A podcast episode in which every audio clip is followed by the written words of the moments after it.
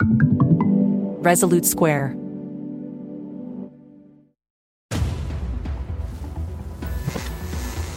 There was also maintained what was called an enemies list, which was rather extensive and continually being updated.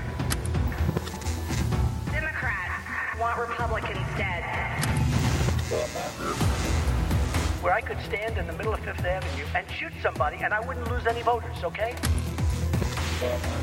The women with the least likelihood of getting pregnant are the ones most worried about having abortions. On January 6th of 2021, you had tens of thousands of people peacefully protesting. No, it's not a right-wing conspiracy theory. It's not QAnon. It's real. I'm Rick Wilson, and this is the Enemies List. Our guest today on the Enemies List is Dr. Fiona Hill. She is the senior fellow at the Brookings Institute Center on U.S. and Europe and the chancellor of Durham University in the United Kingdom. She is a former national security officer, ranging uh, in jobs from being a carded national intelligence officer um, and served in the Bush, Obama, and Trump administrations, and is a Russia expert on the authoritarian collapse and the dangers of that collapse spreading beyond Russia uh, potentially even to the U.S. You probably saw her first came to your attention probably during the Trump impeachment hearings, but she has an enormous body of work, an enormous uh, history of service that provides a lot of insights that I think uh, our audience will appreciate. So, with that, uh, Fiona, welcome to the program. Thanks, Rick. Thank you for having me. Absolutely, absolutely. You know, you have written an awful lot about the risks uh, that America could replicate the collapse that Russia experienced in the post Soviet era um, to a, a, more authoritarian form of government. Talk to us a little bit about those parallels yeah, well, I'm sure that for most people that seems like a little bit of a leap. I mean, obviously, very different uh, countries, different histories, different uh, structures of government. But there is one thing uh, that the two uh, countries have in common, and this has been something that's been increasingly in common over a long sweep of time here in the United States that you yourself and many other people have commented on, which is the fixation in the US political system on a strong presidency and increasingly on the individual of the president in Russia and obviously in the former Soviet Union and the Russian Empire, long history of a single leader going from the Tsar to the General Secretary of the Communist Party and then eventually president of the Soviet Union to the president of Russia, and a very weak executive around that, and obviously not a very strong uh, parliamentary system, one that kind of emerges and fits and starts very late on in the Tsarist period, constantly the dissolutions of the parliament. So, you know, not that kind of parliamentary tradition, which in fact the United States does have in the form of Congress and the Senate. Obviously, Russia doesn't have a, a very strong federal system, never, never has. Uh, but the Soviet Union was um, a federated republic, in theory at least, which is how we got Ukraine, Belarus, Moldova, Kazakhstan, you know, you name it. After the dissolution of the Soviet Union, those were the constituent parts. But it's the presidency that's really at the essence of this. And over time in the United States, our president, we've started to fetishize over time because the president is many things in one, just like the Russian president is the head of state, the commander in chief of the military, the chief executive, the prime minister uh, like role. And obviously, as we've seen successively over presidencies in the United States, we've become fixated on the president as the be all and the end all in the system. And that's where I've got really concerned. Because when Putin came into power in December of 1999, the presidency in Russia, after the collapse of the Soviet Union, had been pretty weak under Boris Yeltsin. And Russia had been a much more pluralistic place. A lot of people, in fact, thought that Russia couldn't turn back to the kind of authoritarian, autocratic uh, system. If we go back to the 1990s, there was lots of people expounding on that, that Russia had gone on a different path. It looked like messy, admittedly, for its democracy. There wasn't that partisan politics. But then you get under uh, Vladimir Putin when he comes in over the last 23, now into 24 years as we move into the next year, someone who's whittled away any check and balance that was in the system and actually put the presidency right there in the center. And that's what we're dealing with right now, here as we speak in the United States. Certainly an effort in the form of Donald Trump as a former president to come right back into the presidency and do just exactly uh, what Vladimir Putin has done in the Russian case. It's interesting, an interesting reminder uh, you just made it that Putin took power in 1999 in what looked like a pretty democratic ish election. It, it wasn't. I mean, may, maybe not as as as robust a democracy as America, but it certainly was not just the party chairman being replaced by the next party chairman by the central committee. And it just it struck it struck me that 25 years of power um, is an enormously corrupting place to be for anybody. But Trump is trying, I think. I mean, he he certainly is doing all the Putin-esque signifiers. I'm coming back no matter what. I'm going to punish the enemies of my of my people. I'm going to, you know, exercise power at the executive level unconstrained by the parliamentary system, the Congress, or by the law. Did you see signs that Putin was going to go that far off the rails that early? Like in 99, it didn't look like Putin was going to be the pure authoritarian he is today. No, that's right, Rick. And that's why we should worry because, you know, in the Russian case, even, you know, into a couple of years of the 2000s and the first term um, of Putin's presidencies.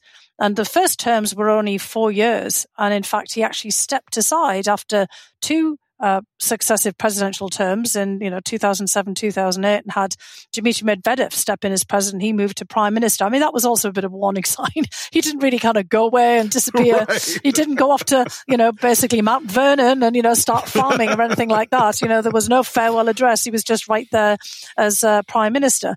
But if we'd looked back and he had actually disappeared from uh, the political scene after those first two presidencies despite a lot of things we would have been concerned about we'd have still said wow okay that was really, you know, quite something.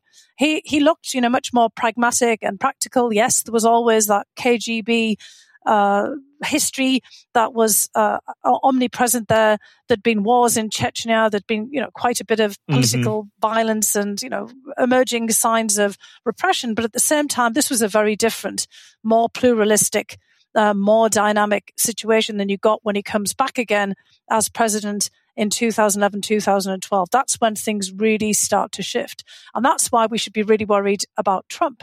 Because if he comes back again, he's not obviously been prime minister, but he's still been there as the dominant figure in the Republican Party sure. and a major figure on the international as well as the domestic stage for this whole time in his presidency. He never went anywhere. That's what we should be concerned about if he comes back again in uh, 2024. Yeah, and I think I think you know as you've written a lot, and based on your background as being from someone who was from a uh, an area where there was a lot of economic stress, um, and when you were growing up, that that kind of an environment, and that and I do I do think that's widespread in America today. I, I don't take the economic anxiety argument as the only thing that drives Trumpism, but it's certainly a big factor. Why is it that authoritarians like that, uh, like Putin and Trump, are so skilled at playing on that class warfare angle at, and so skilled at at convincing people that their problems are somebody else's fault and the only the only solution is the strong man? It's always been one of those X questions I can't quite put my finger on the solution to. Support for Rick Wilson's The Enemies List comes from Odoo. If you feel like you're wasting time and money with your current business software or just want to know what you could be missing, then you need to join the millions of other users who switched to Odoo. Odoo is the affordable, all-in-one management software with a library of fully integrated business applications that help you get more done in less time for a fraction of the price. To learn more, visit odoo.com slash Wilson. That's O-D-O-O dot com slash Wilson. Odoo. Modern management made simple. Partly because the solutions are so complicated and also hard and request uh, and require all kinds of sacrifice that people, you know, don't want to go through. When people are hurting economically or they feel that they've lost their positions in society, they've lost their sense of selves and identity, all these things are usually entwined together uh, they don't want to suffer anymore. You know, they feel you know pretty aggrieved, and they would very much like things to go back to how they were previously if there's a feeling of loss, or in fact go in a direction that would give them something if it's feeling like they've never quite achieved anything. And if you look back into Russia of the 1990s after the dissolution of the Soviet Union, many people lost their jobs. There was the shock therapy of rapid privatization of what had been a state dominated sector for, you know, basically the whole entirety of the Soviet uh, period.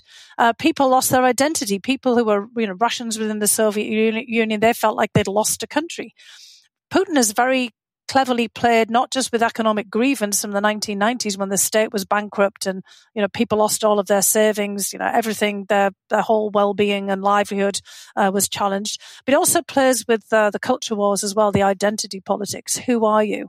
And what we see in uh, Russia as well now is targeting of marginal groups. In fact, you know, we're seeing that uh, Russia has just outlawed what they're uh, purporting to be an international LGBTQ plus organization as an extremist, you know, organization. Uh, he's played up the Russian Orthodox Church. He's talked about in the same language that Trump has been using lately about enemies within, Trojan horses, fifth columns, that word vermin that uh, Trump used. That's the kind of, you know, language that uh, Putin uses. He's usually been more careful on the immigration and, um, you know, other fronts because Russia actually has a very complex history. Yeah. And there's not just ethnic Russians inside of Russia. You've got Tatars and you've got Buryats and all these inner groups that nobody on the outside would ever think about. But Putin has to be very careful not to pit, you know, Russian citizens against each other in that way. But he's certainly uh, not at all shy of going after anyone he sees as not having broader uh, societal support like LGBTQ community. It's very small,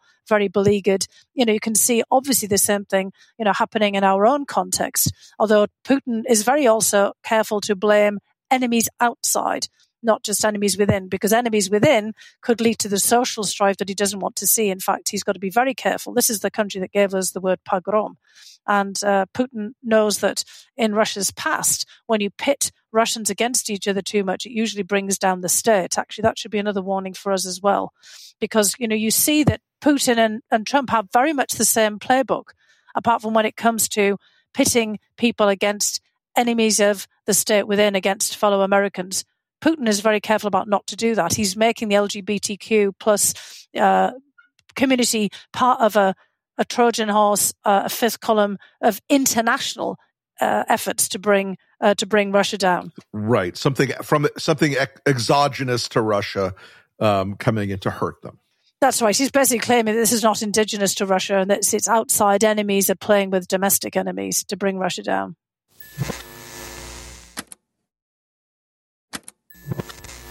You wrote or co-wrote a terrific book about how Putin as a KGB operative suddenly became the guy in the center of the Kremlin. I, we haven't seen a lot of spy masters around the world ascend to political power in big international powers.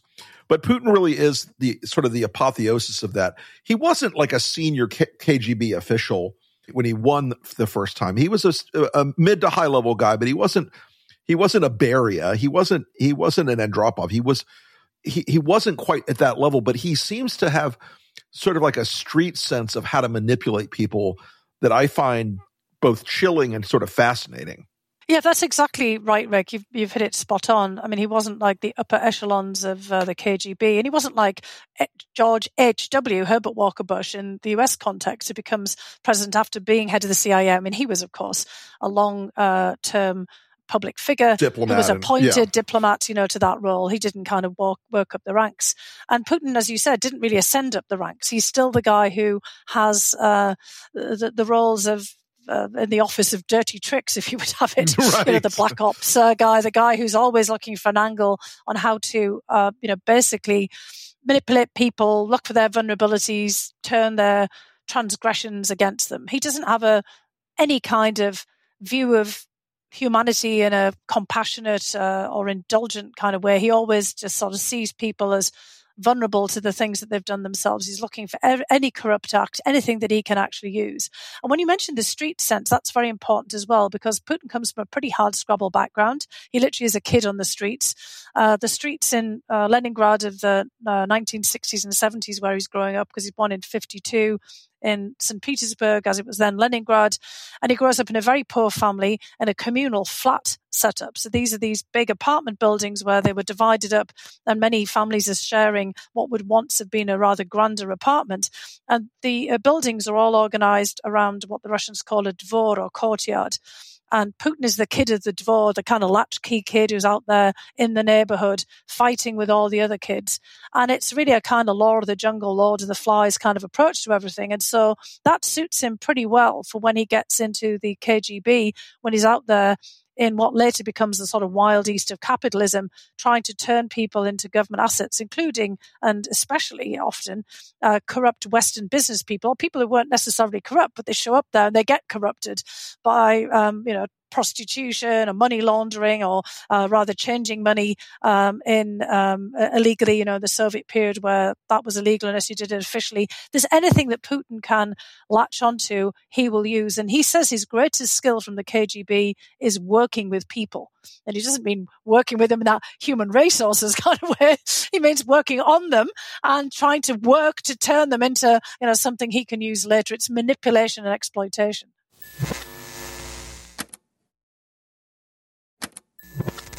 For all that we draw these parallels now between Putin and Trump and their behavior, uh, my theory of the case has always been that Vladimir Putin saw in Donald Trump a man, you know, the, that old intelligence community rule of spies are div- driven by the MICE acronym money, ideology, compromise, and ego.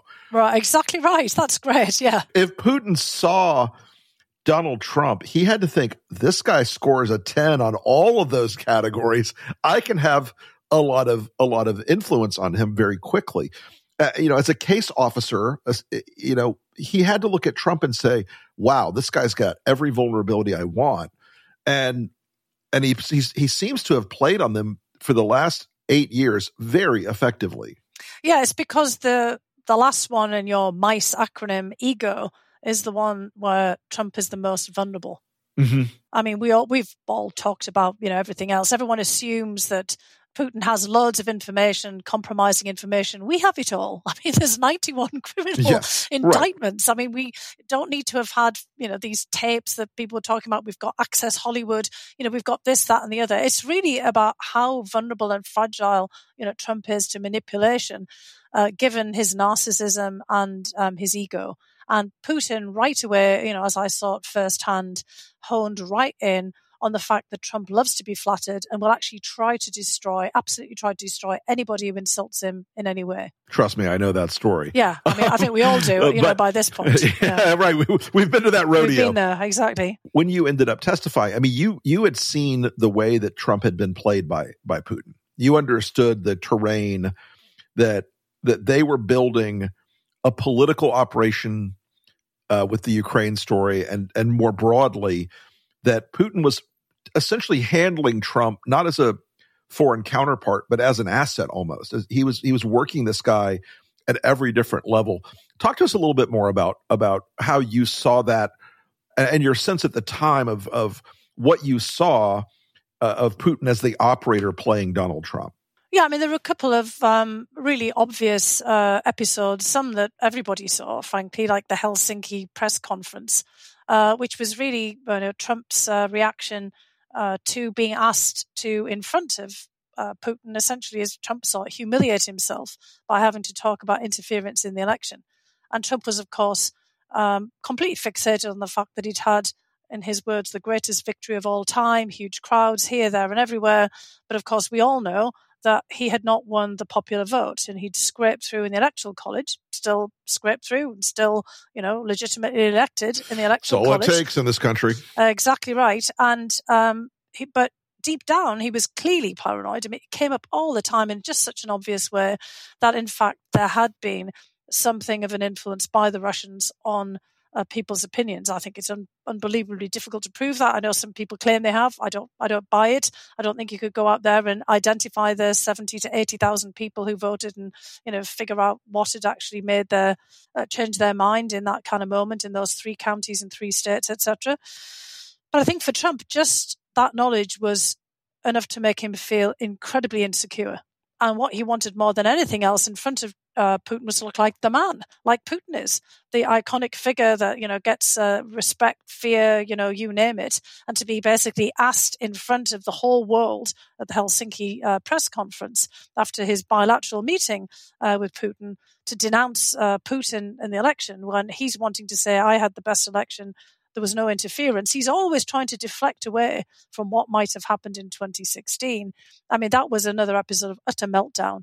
Now, Putin didn't necessarily manipulate the situation, but, you know, kind of he could have done. And in fact, Putin himself tries to help Trump out because Putin realizes the whole thing's going to blow up. And in fact, you know, right the way afterwards, we get even more sanctions against Russia, uh, efforts to have you know, the arms control negotiations that Putin and, and, Trump at the time really wanted, you know, founder as a result of all of that. That's just a classic example of Trump being in a full on meltdown because of the whole, you know, Russia issue in front of the whole world. Another uh, um, episode that's also illustrative, I think, of what we're talking about, but is not, you know, so well known.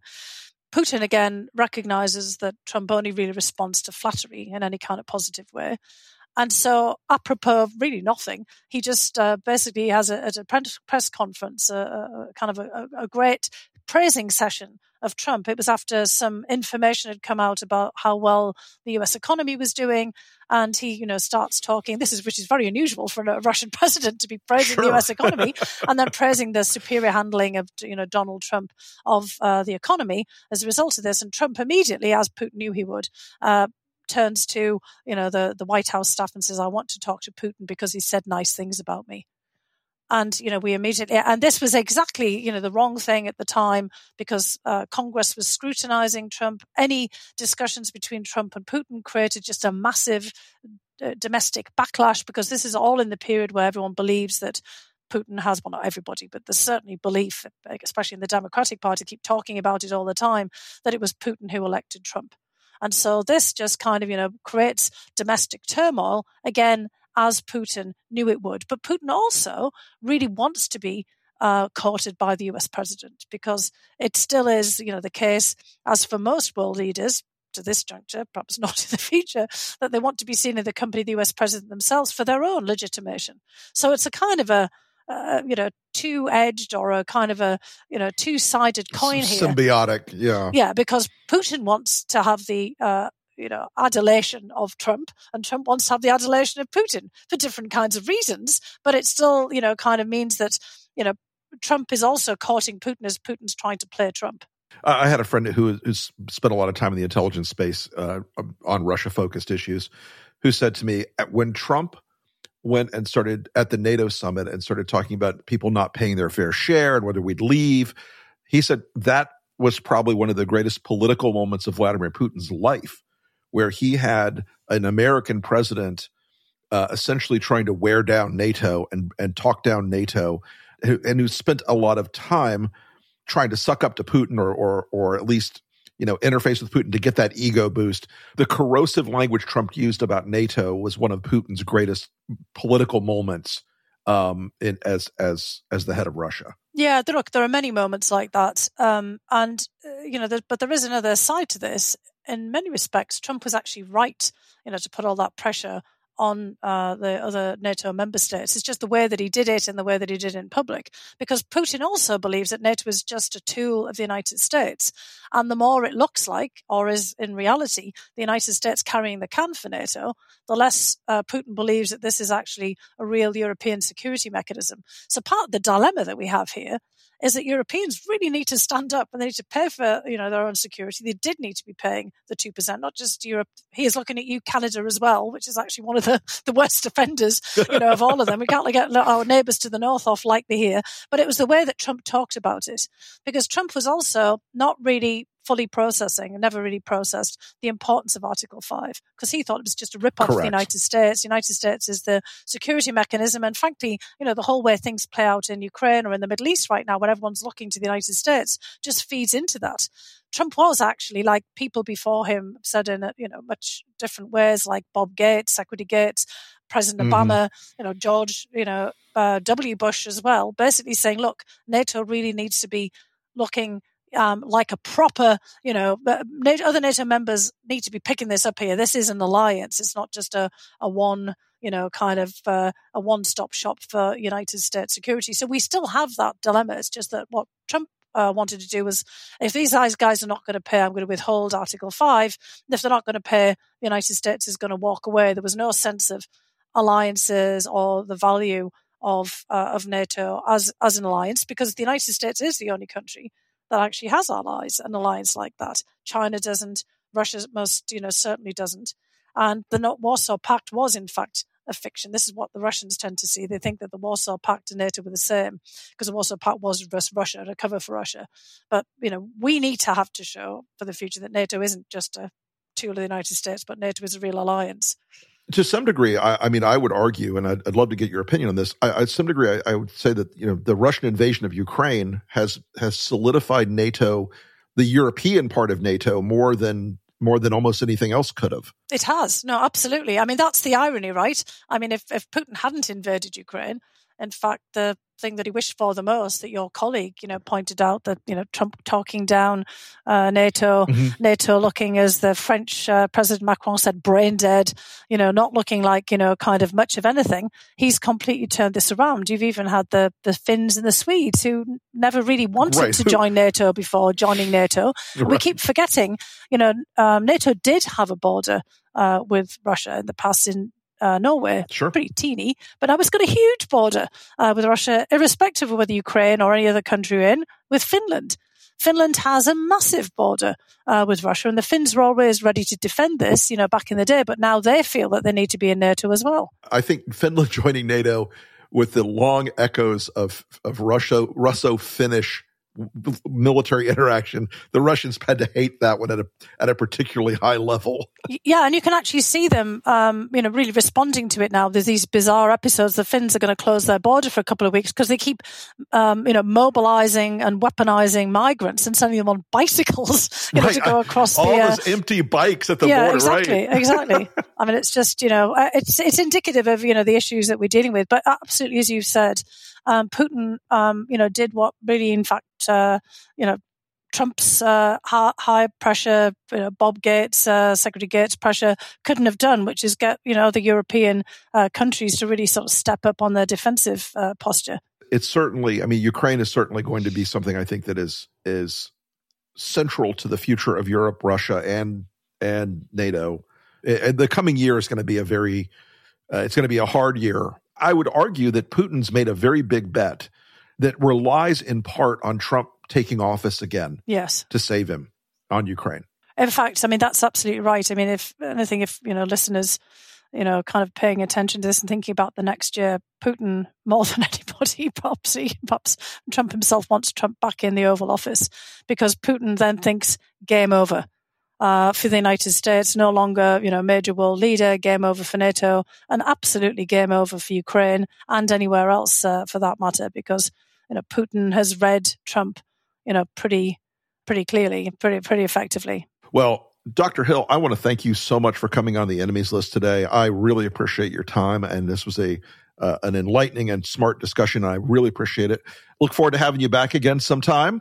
And uh, we look forward to seeing more of your writings out of out of Brookings, and uh, and all best with all your other endeavors. Thanks so much, Rick. It's a pleasure. Thank you. Hey, American Muslims. Uh, a group of you this weekend announced that you were going to do everything you could to defeat Joe Biden in the 2024 election. You, you realize who you're picking instead of Joe Biden, right? The guy who openly says he wants to deport you, the guy who openly says he wants to deport Muslims, the author of the Muslim travel ban, Donald Trump. You remember Donald Trump, right? I know you're angry about the president's policy toward Israel and Gaza. I understand it. I don't accept it, but I understand it. But right now, what you're doing is the most counterproductive thing I think I've ever seen in American politics. Okay? What you're doing is saying that you're seeking to defeat Joe Biden in 2024 and replace him with Donald Trump because you know none of your third party candidates and your other your other short term actions are going to um, do anything to change the ball game. You know it's not going to change the ball game, but it will hurt Biden if that's your objective. And if you believe that that Donald Trump will be a better president for Muslim Americans than Joe Biden, then welcome to the enemies list.